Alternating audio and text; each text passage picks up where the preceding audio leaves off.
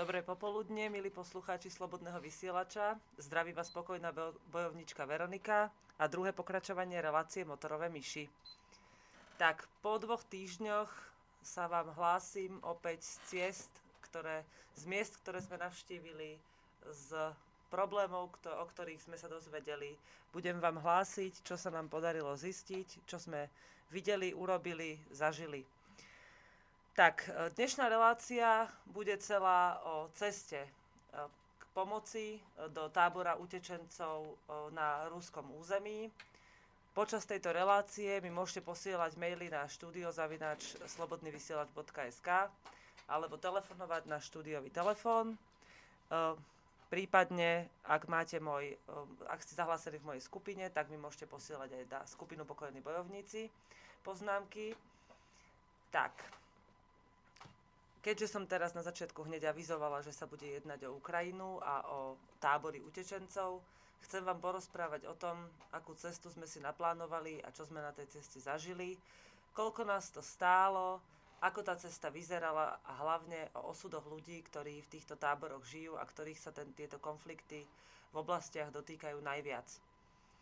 Čo sa týka cesty, e, cestu sme si plánovali veľmi krátko, pretože sme sa iba chvíľu predtým dozvedeli o tom, že je taká potreba, že by sa malo začať zbierať mm, humanitárna pomoc pre obete ukrajinských konfliktov, ktoré žijú v utečenských táboroch v ruských oblastiach.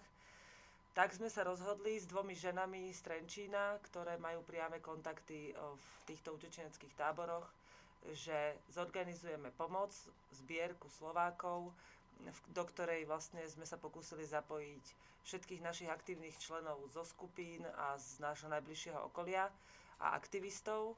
A tak sa nám podarilo vlastne za dva týždne necelé vyzbierať za pol veľkej dodávky Mercedes Sprinter rôznych veľmi užitočných vecí pre ľudí žijúcich v tých utečeneckých táboroch a pre ľudí v oblastiach postihnutých vojnou na Ukrajine, teda v Lugansku a v Donecku. Súčasťou tejto prvej zbierky bola drogéria, potraviny, oblečenie, mm, lieky, proste všetko, čo vás napadne, čo vy denne používate a tí ľudia to tam proste nemajú, pretože sa k ním žiadna pomoc nedostáva a bežné zdroje v obchodoch a z externých dodávateľov sú absolútne zastavené. Takže ľudia zo všetkých kútov Slovenska a chcem vypichnúť hlavne Záhorie a Západné Slovensko, ktoré vlastne sa do zbierky zapojili najviac, pomohli a pri, pri, pripojili sa k tejto zbierke tak, že sa nám podarilo vyzbierať e, jednu tónu pomoci. E, zoznamy môžem uvereň, budem teda uverejňovať na internete pred začiatkom ďalšej zbierky plus e, ľudia z celého Slovenska nám darovali na naše osobné účty 710 eur, okrem teda e, hmotnej zbierky vo finančnej hotovosti. K tomuto by som chcela povedať jednu vec, ktorá ma trápi už od začiatku, ako sme túto zbierku začali. E, ľudia na Slovensku, ktorí sa chceli zapojiť alebo mali len potrebu sa k tejto zbierke vyjadriť, nás napádali za to, že sme obišli zákony Slovenskej republiky, a že sme vlastne zbierku robili neoficiálnym spôsobom. Ak ste si všimli, milí poslucháči, tak naša vláda sa tvári, že sa na Ukrajine nič nedeje. Že sa nedeje nič v Rusku a že nikto pomoc nepotrebuje. E, práve naopak, e, ako je to vlastne v realite, tak naša vláda tvrdí, že e, súhlasí s vládou zahranično, uh, ukrajinskou, že Rusi sú tí zlí, ktorí robia um, proste vojenské, vojenské poburovanie na území Ukrajiny a že vlastne oni chcú intervenovať uh, so svojou vojenskou silou a tým pádom sa dištancujú od akejkoľvek pomoci ľuďom, ktorí o túto pomoc nielenže stoja, ale ju reálne aj potrebujú. Takže si nemyslím, že nám akým spôsobom, nejakým spôsobom bude naša, naše oficiálne zložky pomáhať e, s, s touto zbierkou. A nielen, že si to nemyslím, ale dostala som sa do kontaktu s tým, že ako náhle sme sa z prvej cesty vrátili, tak nielen európske, ale aj slovenské opatrenia voči humanitárnym zbierkam sa tak sprísnili, aby bolo takmer nemožné vlastne sa s touto zbierkou dostať tam, kde ju naozaj potrebujú. Čiže snažíme sa urobiť tieto, ja už to nebudem nazývať zbierka, ale budem to hovoriť, že dary pre ukrajinských utečencov, e, pretože ako dar je to proste dobrovoľný, dobrovoľné odovzdanie veci osobe, ktorá ju potrebuje a je to dobrovoľné rozhodnutie človeka, ktoré nie je ničím napadnutelné. Čiže chcem vás poprosiť, zamyslite sa nad tým, akým spôsobom náš štát pristupuje e, k veciam, ktoré sa týkajú napríklad aj tejto zbierky a že e, nie je, nie je až také ťažké si predstaviť, že sa to dá urobiť aj bez neho. Nám sa to podarilo a naša prvá cesta um, nás naučila, ako to urobiť správne a ako tam tie veci naozaj dopraviť. Takže hoci väčšina z vás, ktorí sledujete Facebook a internet o tom, čo sa dialo počas našej prvej cesty, viete, že nedopadla práve úspešne, pretože nám chýbali niektoré papiere, o ktorých sme, priznám sa, nevedeli, že ich budeme potrebovať v takej forme, v akej ich od nás pýtali colníci. Ale vlastne tým, že cestu ako takú si hradíme z vlastných nákladov, tak síce sa môžete nad tým čudovať a možno aj troška hnevať, že sme minuli svoj čas a tým pádom aj čas ľudí, ktorí na tú zbierku prispeli, ale fixne to, čo sa vyzbieralo, ostalo v tej podobe, v akej sa to vyzbieralo, čiže sme minuli svoj čas a svoje peniaze, vrátili sme sa na Slovensko a pokračovali sme v tej, zbier, v, tom, v tej ceste a v prípravách na pomoc ľuďom na Ukrajine ďalej. Na druhý pokus sa nám to nakoniec teda podarilo a e, minulý týždeň v pondelok sme vyrazili na novú cestu na ukrajinsko-rúske hranice. Teraz vlastne by som vám pustila pesničku, takú krátku, myslím, že je krátka, a potom vám začnem rozprávať vlastne o tom, ako prebiehala cesta, ako to vyzerá v tábore, ako sme sa stretli s povstalcami a vy máte možnosť sa pýtať alebo reagovať na to prostredníctvom mailu studiozavinačslobodnyvysielač.sk alebo telefonovať na štúdiový telefon. Tak príjemné počúvanie pesničky a dúfam, že ma budete počúvať najbližšiu 3 čtvrte hodinku pozorne, ak vás niečo zaujíma ohľadne tejto témy.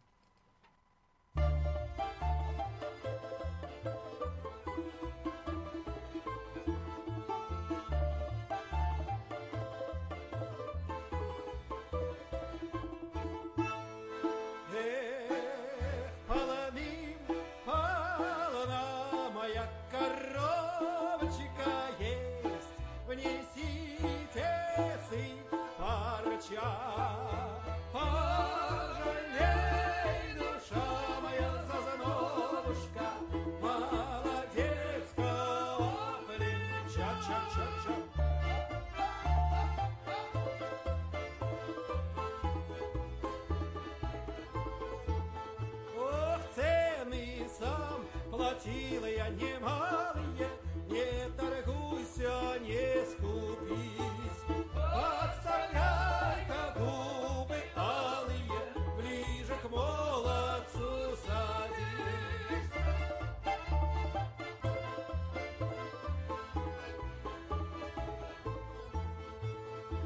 Вот и пала ночка туман,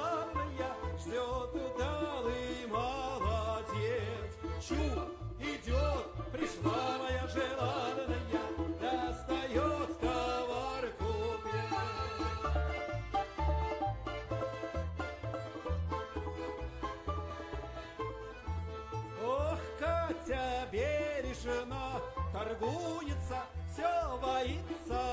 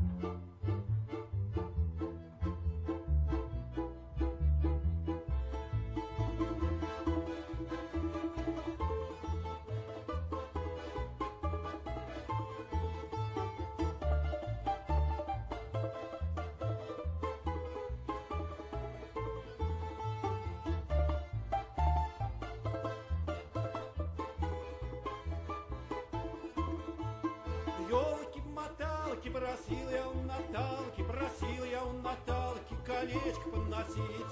На тебе, на тебе, не сказывай матери, а не рассказывай отцу.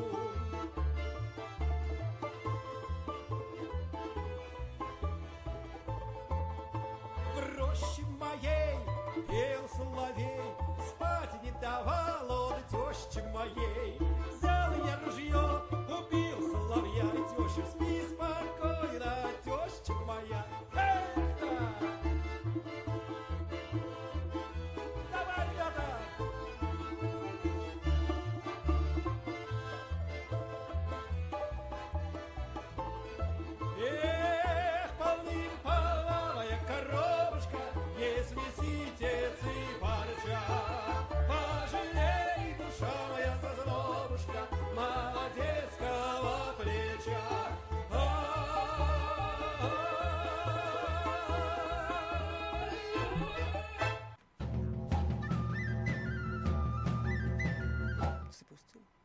Milí poslucháči, prajem vám príjemný obed. Počúvate reláciu Motorové myši, ja som pokojná bojovnička Veronika a prvých 10 minút relácie sme sa rozprávali o humanitárnej zbierke a o ceste na Ukrajinu a do mm, ruského utečeneckého tábora. Teraz by som vám chcela porozprávať e, bližšie detailné informácie o tom, ako prebiehala cesta, čo sme v oblasti videli, čo sme zažili, koho sme stretli, čo je potrebné ďalej urobiť pre, podľa nás a ako by to malo vyzerať ďalej. Takže teraz vám budem najbližších 15 minút rozprávať o tom, ako to celé tam prebiehalo, ako to tam vyzerá. Tak ak vás to zaujíma, tak pozorne počúvajte. Otázky nám môžete telefonovať do štúdia alebo písať na mail studio zavináč slobodnyvysielac.sk bez interpunkcie. Tak, našu cestu sme zahájili v Banskej Bystrici. Pripravené sme mali víza, peniaze v eurách a vôľu vyštartovať na cestu, ktorá meria viac ako 2,5 tisíc kilometrov. Mali sme mapu, gps internet, tablety, notebooky, telefóny pri sebe, nejaké potraviny a základné oblečenie, aby sme vôbec túto cestu boli schopní absolvovať. Tak ja a traja muži, ktorých mená by som v tejto relácii nerada spomínala v celku, aby nemali zbytočné problémy, ale je to Pišta, Mário a Miško. To sú traja odvážni muži, ktorí sa na cestu vydali s tým, že je celkom reálna šanca, že tam zostanú. Takže v Banskej Bystrici sme sa stretli piati s mojim frajerom Filipom, ktorý musel zostať na Slovensku, pretože tu mal iné povinnosti a dúfal, že sa vrátim v celku a že na ďalšiu cestu pôjdeme spolu. Tak ja a spomínaní traja chlapci sme sa v pondelok po obede o nejakej 4. hodine vydali na túto púť. Ak ste niekedy cestovali na takéto dlhé trate alebo niekam na dovolenku, tak si viete predstaviť, že ak sa tam chcete dostať rýchlo, tak sa musíte striedať za volantom. Pri 2,5 tisíc kilometrovej ceste toto striedanie za volantom predstavuje asi 6 až 8 hodinové smeny, počas ktorých nesmiete začať klípkať očami. Musíte sa snažiť svoju mysel a telo sústrediť tak, aby bolo vždy v strehu, pretože cesty napríklad v Polsku sú dosť desivé, Cesty v Bielorusku sú zase neskutočne nudné, pretože sa tam aj stovky kilometrov vôbec nič nedieje a nič nemení. Cesta vyzerá stále rovnako ako jedna priamka cez celú krajinu. A až v Rusku sa vlastne dostanete na cesty, na ktorých sa môžete naučiť lepšie šoférovať a možno sa na nich aj trocha zabavíte, pretože ruské cesty sú divoké, ruskí šoféry sú nedisciplinovaní a radi na seba pokrikujú a potrubujú radi vychádzajú z cesty na úplne nezmyselné úseky trávy, aby sa predbehli o pár aut. Ale je to taká, je to taká sedliacká atmosféra spred 15 rokov, ktorú, keď si pamätám tu na Slovensku, ešte keď neboli také prísne pravidlá a ľudia si tiež tak potrubovali na kryžovatkách, tak toto je trikrát také a je to tam ako realita. Takže e, cestu sme absolvovali v podstate bez nejakých väčších problémov až na to, že bolo ťažké si niekde, v niektorých oblastiach zameniť peniaze a na bieloruských hraniciach nám prehľadávali krabice s medikamentmi, pretože je to jedna z vecí, ktoré sa cez hranice prevážať nemôžu. Takže lieky, sírupy, antibiotika sme museli vyložiť a cez hranice sme prešli len so základnými medikamentoznými potrebami, to znamená obvezy, maste, nejaké tinktúry, ihly, infúzne súpravy, to znamená vlastne nič, čo sa týka priamo chemických zložení liekov. Mysleli sme si, že na bielorusko-ruských hraniciach to bude ešte horšie a že budeme musieť vykladať aj vlastné osobné veci z ruksakov. Čo sa však nestalo, pretože Približujúc sa k ruským hraniciam sme zbadali pár veselých colníkov, tancujúcich so svojimi kamarátmi na hraničných takých ako keby odpočívadlách. Takže nám iba zamávali paličkami, keď videli, aké máme značky a pustili nás ďalej absolútne bez zastavenia. Ostali sme v šoku a hneď na najbližšej pumpe sme sa z toho radovali, pretože po skúsenostiach z prvej cesty, kedy nás dve colné súpravy dve colné smeny nepustili ani na prosby, pláč, úplatky, ani nič podobné, tak toto bola proste pre nás prechádzka rúžovou záhradou. Takže natešení z toho, že sa nám podarilo dostať až na územie, ktoré sme teda chceli dosiahnuť, tak sme boli pripravení na ďalšiu asi tisíc kilometrovú cestu naprieč Ruskom. Z pôvodných informácií, ktoré sme mali na Slovensku, sme si mysleli, že tá cesta bude ťažká a zložitá, ale bola veľmi zaujímavá, rozmanitá, veselá a len ťažko sme si vedeli predstaviť, prechádzajúc tou krajinou, že len kúsok od nás, len pár stoviek kilometrov prebieha konflikt na život a na smrť. Um, k týmto, k týmto pocitom vôbec prvým, čo sa týka kontaktu s vojnou, sme sa dostali až necelých 60 kilometrov od oblasti, od vlastne rusko-ukrajinských hraníc, kde sme sa stretli s prvými vojenskými kolónami. Mám povolenie, môžem teda o tomto rozprávať, pretože je to vlastne e, z ruskej strany len príprava na ochranu ruských území. Je to úplne jasne viditeľné z toho, že keď prechádzate od 60 km bližšie k rusko-ukrajinským hraniciam, tak sú tam popri cestách na diálniciach odstavené konvoje s tankami, červenými krížmi, so zásobami, s dekami, vojenskými stanmi, polnými kuchyňami. Je to proste kompletná vojenská výbava, ktorá je odstavená pozdĺž diálnic, pripravená brániť územia, ktoré by mohli byť napadnuté vojskami, či už ukrajinskými a možno, že aj v prípade NATO, ako Rusi sú na toto pripravení obraňovať svoje územia. S takýmito kolónami sme sa stretávali, mám to na videu. Toto video budeme pripravovať, dúfam, že po víkende už bude aj s titulkami vypustené na web.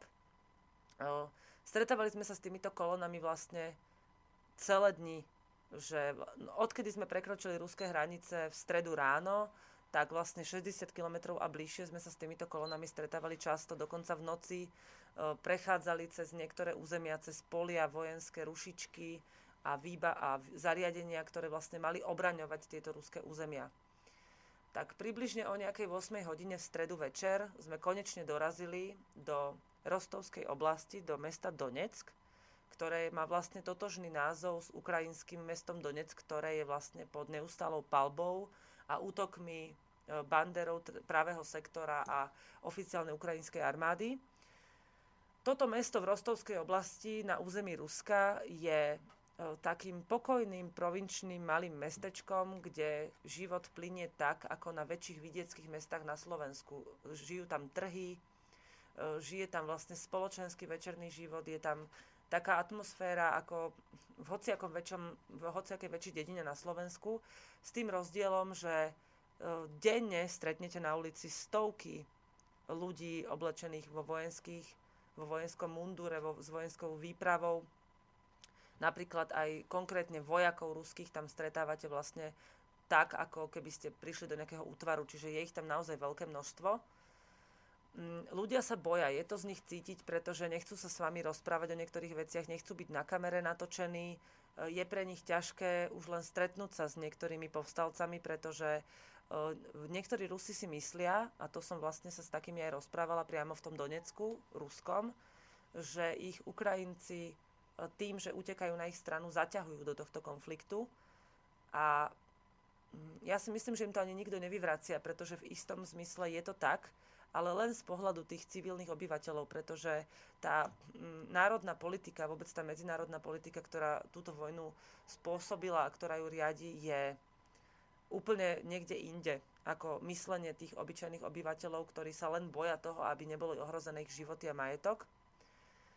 Takže áno, stretla som sa s tým, že ľudia, sa, ľudia nemajú príliš v láske týchto ukrajinských utečencov, ale hneď po príchode do tábora, ktorý vlastne je na začiatku mesta po pravej strane, vyzerá to ako jedna, jedna veľká, jedno veľké pole, kde niekto postavil desiatky vojenských stanov a obklúčil ich e, technikou vojenskou, aj e, hasičskou, sanitnou a podobne. Ťažko by ste povedali, že toto je vyslovene utečenecký tábor, pretože je tam, taká, je tam ticho, je tam čisto, je tam pokoj a je tam všetko, čo tí ľudia potrebujú. Len to si to vidíte na prvý pohľad, keď prichádzate k tomu mestu, že je to naozaj také, taká svedomitá ruská atmosféra, že si dali na všetkom naozaj tí Rusi záležať. No, keď sme tam prišli, tak sme sa tam mali stretnúť so skupinou ľudí z jedného bataliónu, ktorá nám mala povedať, že čo teda budeme robiť ďalej. Mm, nepodarilo sa nám s nimi spojiť hneď, ako sme sa tam dostali, pretože je ťažké pre nich mať vždy signál na telefónoch, keď prechádzajú cez územia, kde sú používané vojenské rušičky. E, a ja som chcela tento čas využiť na to, aby som vlastne tam nesedela len tak, ale pripravila pre Slovensko a pre tých, ktorí sú ochotní aj v rámci Európy sledovať tieto reportáže a zaujímať sa o pravdu, pripraviť pre nich nejakú zmysluplnú reportáž. Takže pre mňa bolo dôležité, aj keď som dobre nevedela jazyk, dostať sa do tábora, a ukázať tam ľuďom, ukázať tam na kameru, že čo sa tam vlastne v tom tábore deje. Tak som si stanovila taký prvý cieľ a to bolo dostať sa e, k veliteľovi táborového, e, vlastne k veliteľovi tábora, e, ktorý, ktorý mi mohol umožniť prístup k ľuďom, k civilistom, pretože bez akéhokoľvek povolenia vojakov sa vy k utečencom nedostanete nedostanete sa vlastne ani k tomu, aby ste mohli s niekým hovoriť, pretože oni sú ruskou vládou a ruskou armádou chránení. Aby, aby vlastne eh, im nemohli, aby im nemohol nikto škodiť, aby vlastne, lebo sú tam napríklad aj, eh, stali sa tam veci, že im priamo eh, obyvateľia tých oblastí prišli a robili im tam zle, nadávali im, že ich zaťahujú do vojny a podobne. Čiže Rusa, ruskí vojaci chránia obyvateľov tábora a každý kontakt s týmito obyvateľmi je len cez povolenie toho veliteľa tej, tej konkrétnej čaty, ktorá tam má na starosti práve službu. Takže podarilo sa mi dostať sa k tomuto človeku, ktorý mi dal sprievodcu. E, bol to ruský dôstojník Dmitrij, ktorý aspoň čiastočne rozprával po anglicky, ja trocha po rusky a ten slovanský jazyk je tak podobný, že sa tam podarilo dohovoriť. A prevádzal ma táborom. Tie dojmy z toho, ako idete poč- cez popri stanoch a uvedomujete si, že každý ten človek, ktorý je v tom kempe, e, nie je táborník, nie je tam na výlete, ale je to človek, ktorý utiekol s pár vecami, ktoré dokázal uniesť z miesta, kde si dlhodobo vytváral svoje životné podmienky a zrazu je pre ňo pripravená malá postel, a stan pre 15 ľudí a to je všetko, čo má, tak to je proste, to keď si uvedomíte vo chvíli, keď stojíte v dave 1800 ľudí v rámci jednej malej, uh, jedného malého objektu, ktorý má možno tak asi hektár a pol, tak je to veľmi, je to smutné. Strašne to na človeka dolahne v tej chvíli, lebo stačí vám sa pozrieť okolo seba a tam nevidíte ľudí, ktorí by stáli za,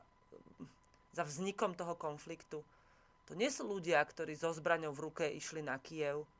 To sú ľudia, ktorí išli iba domov, išli do práce, odvádzali deti do škôlky a zrazu zistili, že nemôžu byť tam, kde žijú, pretože je to tam nebezpečné pre ich život a musia sa zveriť do rúk cudzej vlastne susedskej krajiny, a byť odkázaný úplne na to, čo im tá krajina je schopná a ochotná poskytnúť, pretože ich vláda ich pripravila úplne o všetko.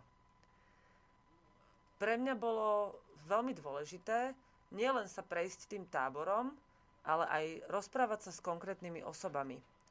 Ja som tam, tým, že sme tam prišli tak neskoro večer, tak to nebolo jednoduché, pretože potom už toho veľa nenatočíte a ja teda na svoj tablet, keď mi nesvieti, tak je to ešte ťažšie, tak som požiadala Dimitriho, aby mi dal čas do druhého dňa, aby sme teda mohli tam robiť reportáž aj o, neskôr, ako na druhý deň ráno, s tým, že som dúfala, že sa nám počas noci podarí stretnúť s členmi bataliónu, ktorí nám mali pomôcť aj s tou pomocou pre Lugansk a Daneck.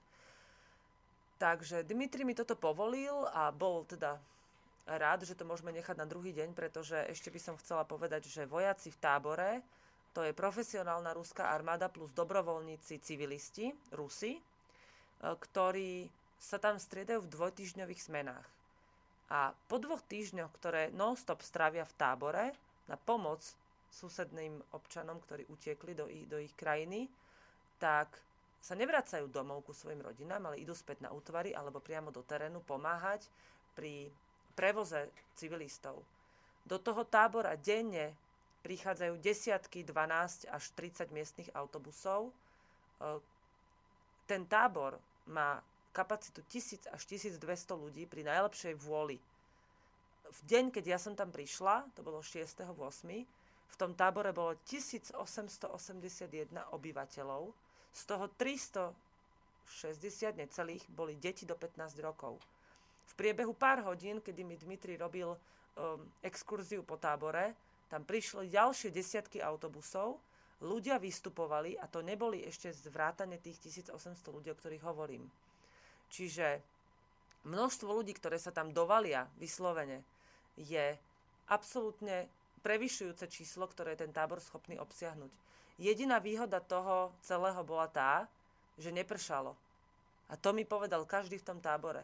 Keď začne pršať, tak sa tam proste nezmestia, pretože veľa ľudí spí pod vlastnými plachtami opretými o ploty, veľa ľudí spí na paletách vonku, kým je pekné počasie a mnoho mužov uteká z tohto tábora naspäť do oblasti, aby sa buď dostali k nejakým svojim, nejakému svojmu osobnému majetku, alebo sa pridali k povstalcom lebo vidia, že proste túto svojim rodinám len uberajú miesto, alebo teda iným ľuďom uberajú miesto na sucho a teplo, ktoré sa im tam jediné môže dostať pod tými stanmi. E, keď príde zima, čo bolo tiež pre všetkých ľudí veľmi ťažké si predstaviť, tak e, sa tieto počty musia ešte znížiť, pretože vykurovacie telesa, ktoré budú umiestnené v tých stanoch, to už hovorím teda o konkrétnych veciach, to už nie sú rozprávky nejaké, že čo sa tam všetko deje, ale to sú také fakty, tak ten počet sa bude musieť znižiť, aby ľudia proste neboli príliš blízko tým silným vyhrievacím telesám. Čiže počet ľudí sa bude môcť znižiť možno na tisíc. Aj to hovorím veľa.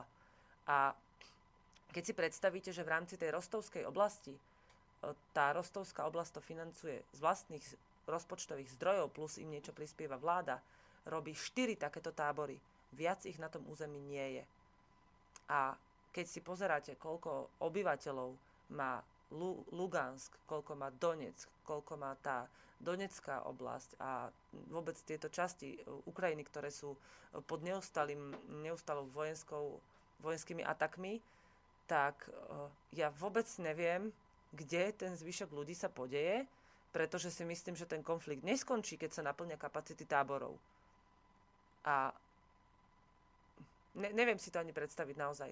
Ako čo sa týka našej výpravy, tak ešte veľmi ťažké bolo vôbec mm, posudzovať, že, e, lebo ľudia sa ma na toto pýtali, že koľko my môžeme s tou našou pomocou pomôcť reálne tým ľuďom, keď sme prišli z dodávk, keď prídeme s dodávkou, ktorá má tonu nejakého nákladu, keď Rusi priviezli 90 tón pomoci, teraz tam poslali 2000 tón pomoci, že tá naša jedna tóna, že to sa tam proste stratí.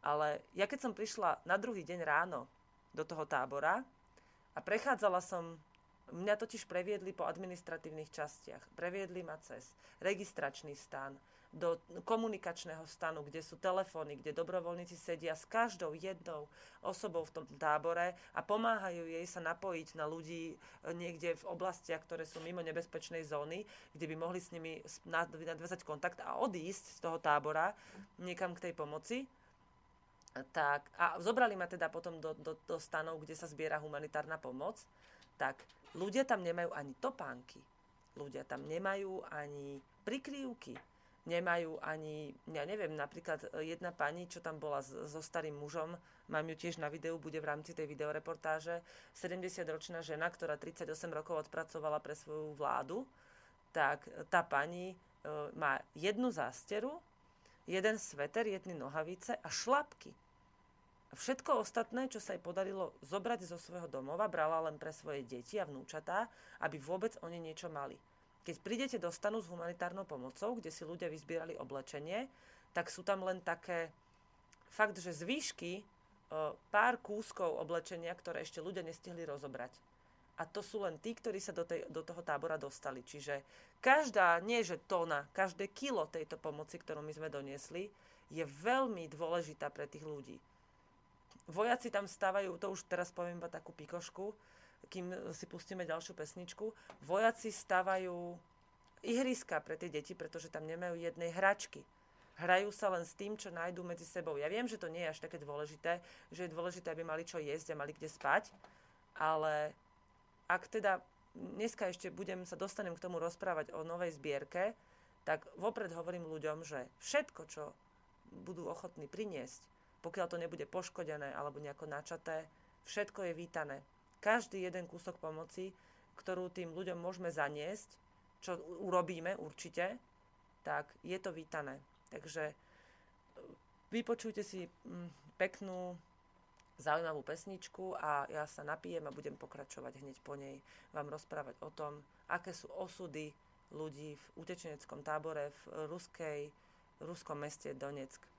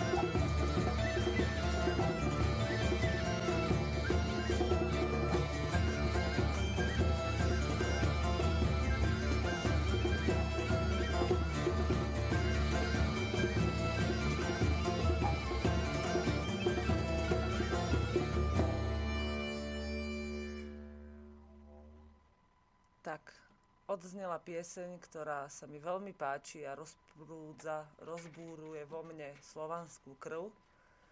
A strašne rada by som bola, keby až raz skončí tento konflikt, aby sme si mohli na nejakom spoločnom slovanskom festivale zatancovať na takúto hudbu. Unplugged, bez akýchkoľvek elektronických hudobných nástrojov a len so živou, skutočnou muzikou našich predkov a našich súčasných autorov sa spojili a vytvorili takéto krásne hudobné dielo. Veľmi sa mi to páčilo, dúfam, že aj vám. Tak budem teda pokračovať v tom, čo som hovorila o ceste, premostím potom aj s vecami, ktoré sa tejto cesty týkajú a tohto tábora. Vojak Dmitri, o ktorom som rozprávala v predošlom vstupe, bol človek, ktorý mm, e, sa je zvyknutý, že Rusi podali pomocnú ruku svojim susedom Ukrajincom. Ale vôbec nebol zvyknutý na to, a práve od neho som sa dozvedela túto informáciu, že o tábory utečenecké a o pomoc Ukrajincom, ktorí ju potrebujú, sa nezaujímali európske médiá a nezaujímajú. My sme si to ako písatelia a všelijakí uverejňovateľia na Facebooku a vôbec ľudia, ktorí sa týmto zaoberajú, všimli, že Európa a vôbec tieto mass media, mainstream ignorujú bolesť ľudí v týchto oblastiach, upozorňujú len na chyby a na konflikty, ale neupozorňujú na dôsledky, ktorými sú vlastne obete tejto vojny, ktoré sú v tom absolútne nevinne a sú to civilné obete. Takže on bol prekvapený, že čo tam robíme a že vôbec prečo sme prišli do nebezpečnej oblasti, pretože tá oblasť reálne nebezpečná je. Ale my sme, ja som zase bola prekvapená, že nedokáže rešpektovať, alebo teda, že mu chvíľu trvalo, kým začal rešpektovať našu vôľu vystaviť sa tomuto nie veľkému nebezpečenstvu a pripraviť ľudí na to, čo sa môže stať kdekoľvek vo svete, kde si nejaká vláda zmyslí, že je pre ňu niečo zaujímavé, čo by chcela mať, bez toho, aby s tým muselo nejaké obyvateľstvo tej krajiny súhlasiť. To sa práve stalo tu, pretože oni tam niečo majú nejaký zámer, majú tam nejaké svoje predstavy o tom, čo chcú tam robiť a to obyvateľstvo s tým nesúhlasí, pretože má pocit, že má právo o svojom území a o svojich majetkoch a vôbec o, svojom, o svojej historickej náležitosti rozhodovať samo. A tí zástupcovia toho ľudu by mali byť tí, ktorí budú e, k tomuto rozhodovaniu tých ľudí a k týmto názorom prihliadať. Tu sa stalo to, že vlastne namiesto toho sa vlastná vláda rozhodla tých ľudí vyvraždiť. A vyvraždiť im ich takým sofistikovaným, aspoň teda pre nich sofistikovaným spôsobom, že to európske médiá a vôbec médiá vo svete budú úplne ignorovať. Takže toľko poviem ešte k tomu, že čo si myslel Dmitri o nás a potom vlastne prišiel na to, že asi to bude celkom dobrá vec, pretože mi pomáhal vlastne až do konca. Dal mi dokonca jednu pomocničku, ktorá ma previedla celým táborom na druhý deň veľmi dôsledne poukazovali mi tam úplne všetko. Ja som si myslela, že bude pre tých ľudí, pre tých obyvateľov tábora nepríjemné, že bude pre tých ľudí veľmi nepríjemné sa so mnou o tom rozprávať, ale zistila som počas tej prechádzky tým táborom, že je to nepríjemné len pre tých, mm, pre tých dobrovoľníkov, ktorí nechceli byť natáčaní na, na kameru, Takže to som rešpektovala v plnej miere, vlastne okrem tých, ktorí mi to vyslovene dovolili, tak som nenatáčala z dobrovoľníkov a z armády nikoho a zamerala som sa vlastne na obyvateľov tábora. Toto bude taká časť, o ktorej sa mi veľmi ťažko rozpráva, pretože ja si vždy spomeniem na konkrétnych ľudí, ktorí, s ktorými som sa rozprávala. A to boli proste matky, ktoré mali na rukách svoje maličké deti. Okolo nich behali tie staršie a ja keď sa teraz pozerám v štúdiu na tie svoje, jedna sem práve prišla, aby sa ma niečo opýtala, takže Filip sa o ňu postará. Ale ja keď si spomeniem na, na, tú, na, tú, na tú zúfalú, na ten zúfalý výraz v tvári tých matiek, ktoré mi veľmi chceli povedať svoj názor na túto vec, a chceli veľmi, aby sa to dozvedeli ľudia v Európe, ale bolo pre nich veľmi ťažké to zo seba dostať. Ja som ja sa priznám, že ja som s každou tou jednou matkou proste minimálne 5 minút preplakala a prerozprávala o tom, že ako im pomôcť. A že ľudia v Európe musia sa o tomto dozvedieť a musia, musia tú pomoc proste začať reálne hmotne vytvárať, pretože to, to nie je možné, aby sme my chodili. Ja, prepačte, ja viem, že každý človek má možnosť a právo využiť peniaze, ktoré získa na to, čo uzná sám za vhodné, ale ja si neviem živo predstaviť, že by som tento rok napríklad išla niekam na dovolenku k moru, keď tie peniaze proste môžem použiť na cestu tam a nejakým spôsobom im pomôcť. Pretože za 400 eur, e, za ktoré by som ja išla proste sa niekam na týždeň vyvaliť k moru, tak e, za tých 400 eur ja radšej kúpim plienky pre ženy, ktoré svojim deťom nemajú čo dať na holý zadok, pretože ich niekto vyhodil z vlastnej krajiny. Máme tu telefonát, takže sa upokojím asi. Telefonát nie, ale nie, prišiel prepač. mail, tak prečítam mail. Z okolností tam môžete písať maily na studiozavinačslobodnyvysielac.sk a napísala tak Božena, ktorá sa pýta takúto vec, že zdravím všetkých, Veroniku práve počúvam, z nej hudba. Ďakujem za tento vstup. Možno moja otázka vyznie e, akčne, ale mne chodí hlavou takáto otázka, že ako človek, krehká žena, naberie odvahu ísť za takouto misiou, teraz hovorí to, čo som zažila ja v roku 1968. Práve na takúto hudbu sme tancovali e, v Kišinevi všetky národy Ruska plus socialistické Európy, ale bolo. Takže pýta sa, ako človek, ako ty naberal odvahu ísť vlastne na takúto misiu. Dobre, tak zdravím pani Božku. Nemusela som na túto misiu naberať vôbec odvahu, pretože som sa pripravila na to, čo sa tam môže stať. Pripravila som na to svojich ľudí doma, svoje deti, e, ľudí, ktorí sa o moje deti postarajú a zistila som, aké sú tam pomery a čomu všetkému sa musím vyhybať, aby som bola v čo najväčšom bezpečí.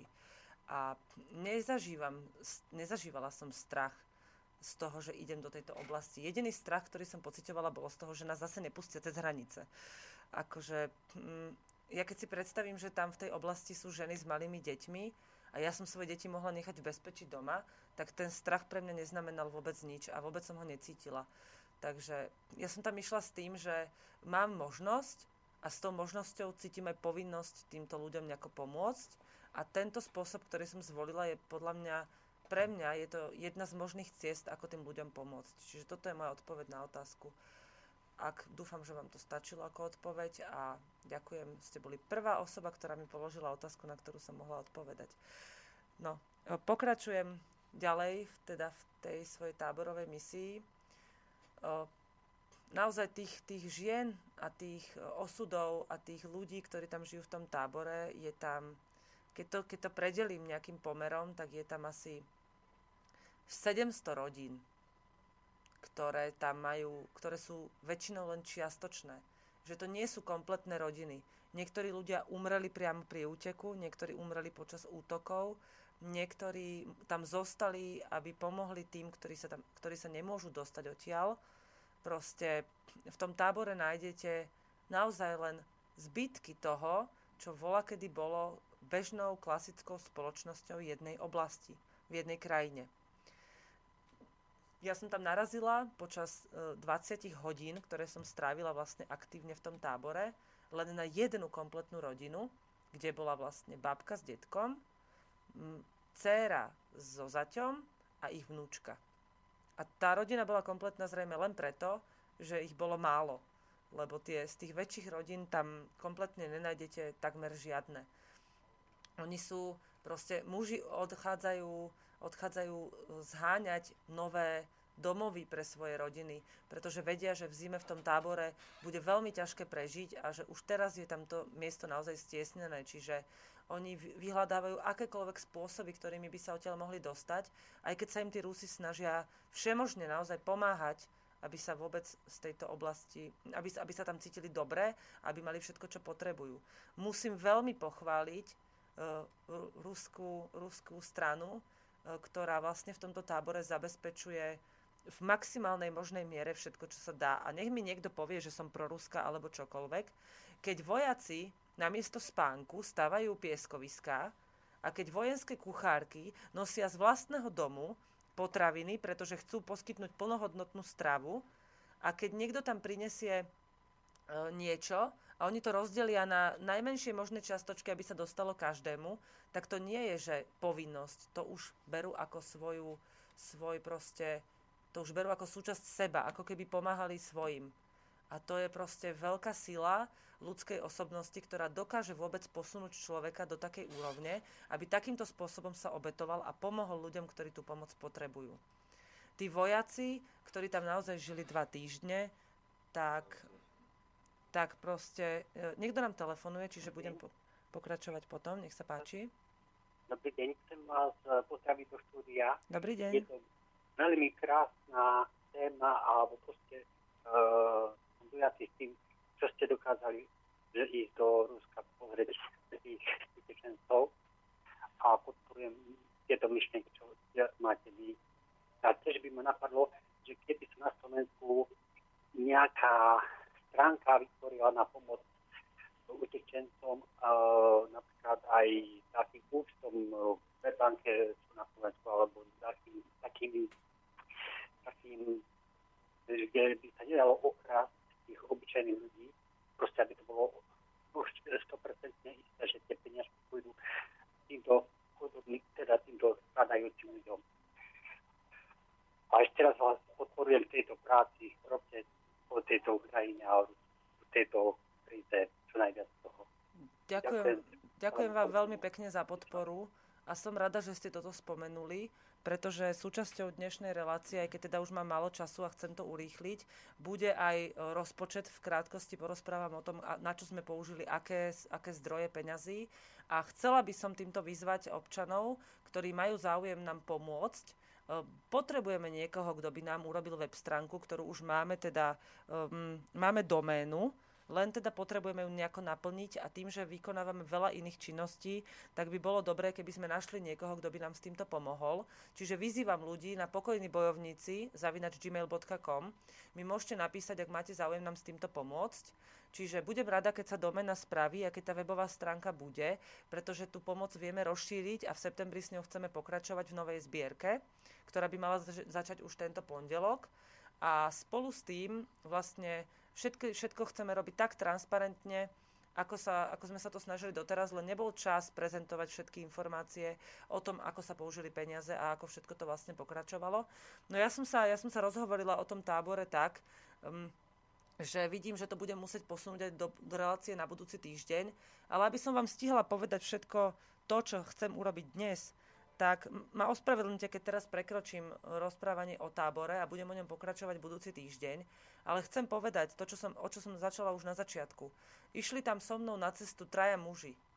Títo traja muži tam zostali, pretože považovali za svoju povinnosť nielen pomôcť ľuďom, ktorí E, e, tým svoj, svoj, svojimi telami, vôbec svojou dušou, že budú pomáhať pri e, prevádzaní utečencov a pri ťahaní ľudí z ruín ich vlastných domovov a pri zdravotnej starostlivosti a pri poma- pomoci vlastne pri tých presunoch z jednej krajiny do druhej, tak títo muži, môžete si o nich myslieť, môžete ich aj odsúdiť, je to vaša vec, ale oni sa tak rozhodli dobrovoľne, nedostávajú za to žiaden plat, minuli na to svoje peniaze a obetujú tam svoj čas a svoj život a svoje zdravie. Čiže ak ich chcete posudzovať, je to na vás, ale o, išli tam preto, čo si myslia, že je správne a tomu tam vlastne venujú všetok svoj čas.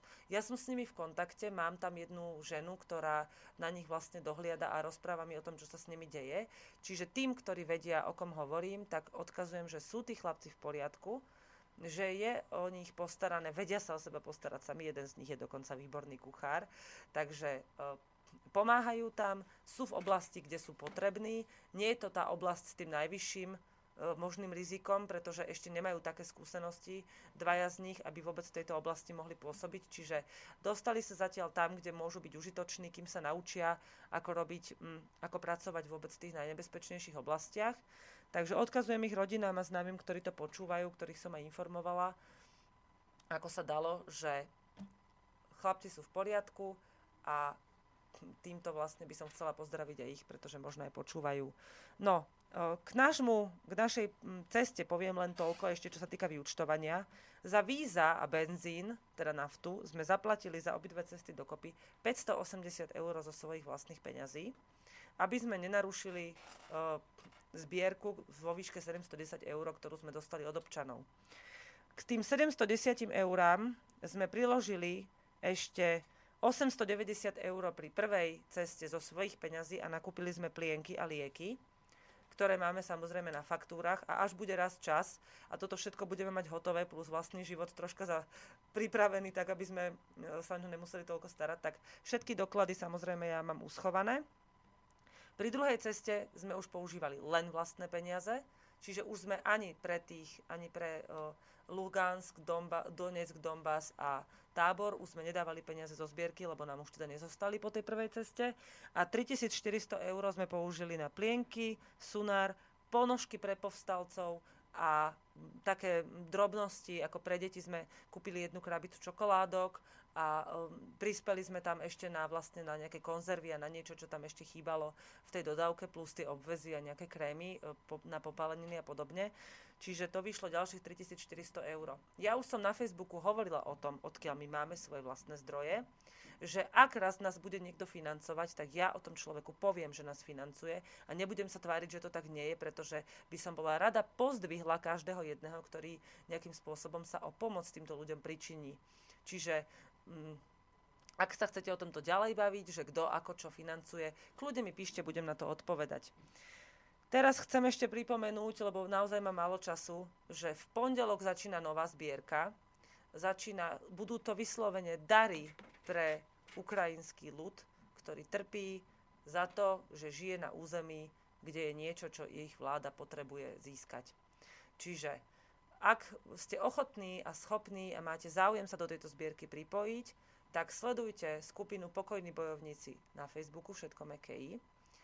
Sledujte môj profil Pokojná bojovnička Veronika, rada vám potvrdím aj priateľstvo, rada vám potvrdím aj účasť v skupine. A takisto budúci týždeň sa pokúsim hodinu venovať tomu, aby som vám porozprávala ďalej o tom tábore. Vy mi môžete písať aj na môj mail pokojný bojovníci gmail čo vás zaujíma, čo by ste chceli ešte v relácii o tom počuť. A verím, že sa dostaneme aj k tomu, čo som dneska vynechala, pretože som chcela rozprávať o tom, že v zbierke e, budú nové pravidlá, ktoré teda napíšem aj na tieto skupiny, o ktorých sa budeme priebežne baviť. Zbierka by mala končiť začiatkom 2. septembrového týždňa, aby sme mali vlastne viacej času doraziť na miesto, aby sme mali čas vybaviť všetky colné doklady tak, aby bolo všetko v poriadku a celú zbierku tam dodali. Plus by som chcela tento raz ešte urobiť jednu vec, ktorú sme teraz nemali čas ani priestor spraviť, kvôli tomu, že nám teda plynuli víza, e, dátum, teda ten termín tých víz a chcela by som sa dostať priamo do ukrajinského územia, na ktorom sa bojuje.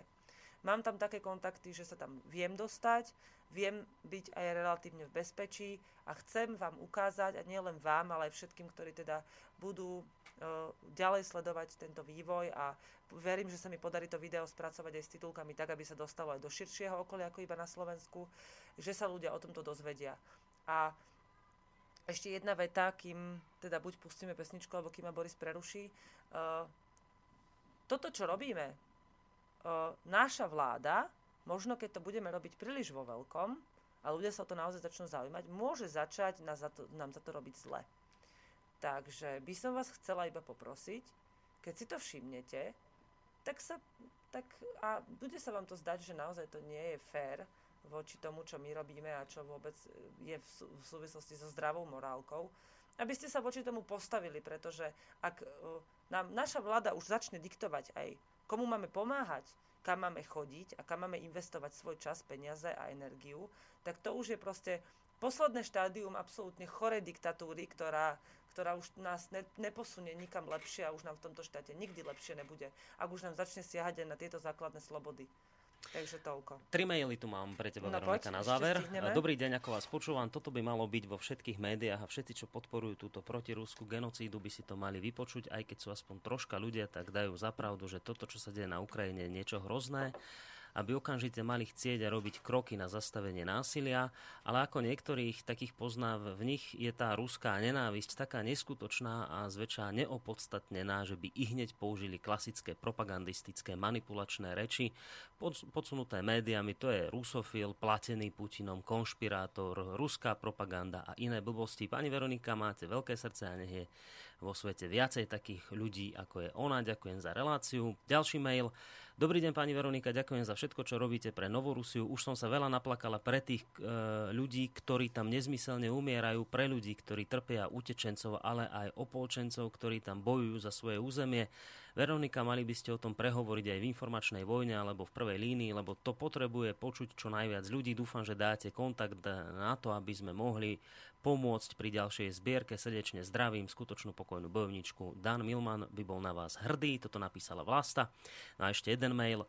Pozdravujem vás, Veronika, počúvam vaše rozprávenie z veľmi zaslúženej misie, keď to takto nazvem a myslím, že právom a počúvam s hlbokým záujmom. Táto téma rezonuje, myslím si, že v každom človeku, ktorý skutočne človekom je a keď už z mojej pozície nemôže momentálne urobiť viac, aspoň zdieľam informácie, ktoré sa dozvedám na slobodnom vysielači e, so svojimi známymi, aby sa im otvárali oči, aby vám chcem a chcem vám vyjadriť svoj obdiv za e, vašu prácu. Skutočne pred vami smekám a prajem veľa, veľa síl do ďalšej zaslúženej práce pre ľudí, ktorí to veľmi, veľmi potrebujú. Chcem sa ešte informovať na kontakt na hmotnú zbierku na Facebooku. Nie som a neviem, koho mám kontaktovať. Ďakujem ešte raz. Máte môj obdiv a pozdravujem vás. Tak, ďakujem za tieto povzbudzujúce maily. Verím, že viac ľudí ako len títo traja, ktorí nám napísali, takýmto spôsobom zmýšľa a keď už nie prorusky alebo protiukrajinsky, tak aspoň proludský sa stávajú k otázke toho, čo je vlastne dôležité pre m, akým, akési m, vyjadrenie vôbec tej ľudskosti k tomu, že na úkor nejakého mocenského boja tu budú trpeť ľudia, ktorí naozaj za toto nejakým spôsobom nemôžu. Zbierka. Musíme zriadiť tú webovú stránku, ja sa pokúsim to do pondelka urobiť a tí, ktorí máte záujem túto zbierku podporiť a nenájdete si to na Facebooku cez tú skupinu Pokojní bojovníci alebo cez môj profil Pokojná bojovnička Veronika, Počkajte do toho štvrtka budúceho týždňa do, nové, do ďalšej relácie Motorové myši, ktorá bude v takom istom čase ako dnes. A tam už budem reálne, dúfam, mať webovú stránku, kde sa toto všetko môžete dozvedieť, môžete si to nájsť, kde budú pravidlá tej zbierky, pretože už máme skúsenosti s tým, že čo sme urobili vlastne, kde sme urobili aké chyby. Takže keď vás môžem poprosiť, sledujte to budem absolútne najradšej, keď budeme mať ešte problém zháňať ďalšie auta, aby sme tej zbierky tam dopravili čo najviac, keď naozaj je bude také množstvo, aby sme sa k tomu dostali. Ďakujem vám za pozornosť. Dnes počúvali ste reláciu Motorové myši. Budúci týždeň budeme pokračovať s druhým dielom Expedícia Ukrajina a pomoc ukrajinským utečencom v ruských táboroch. Ďakujem.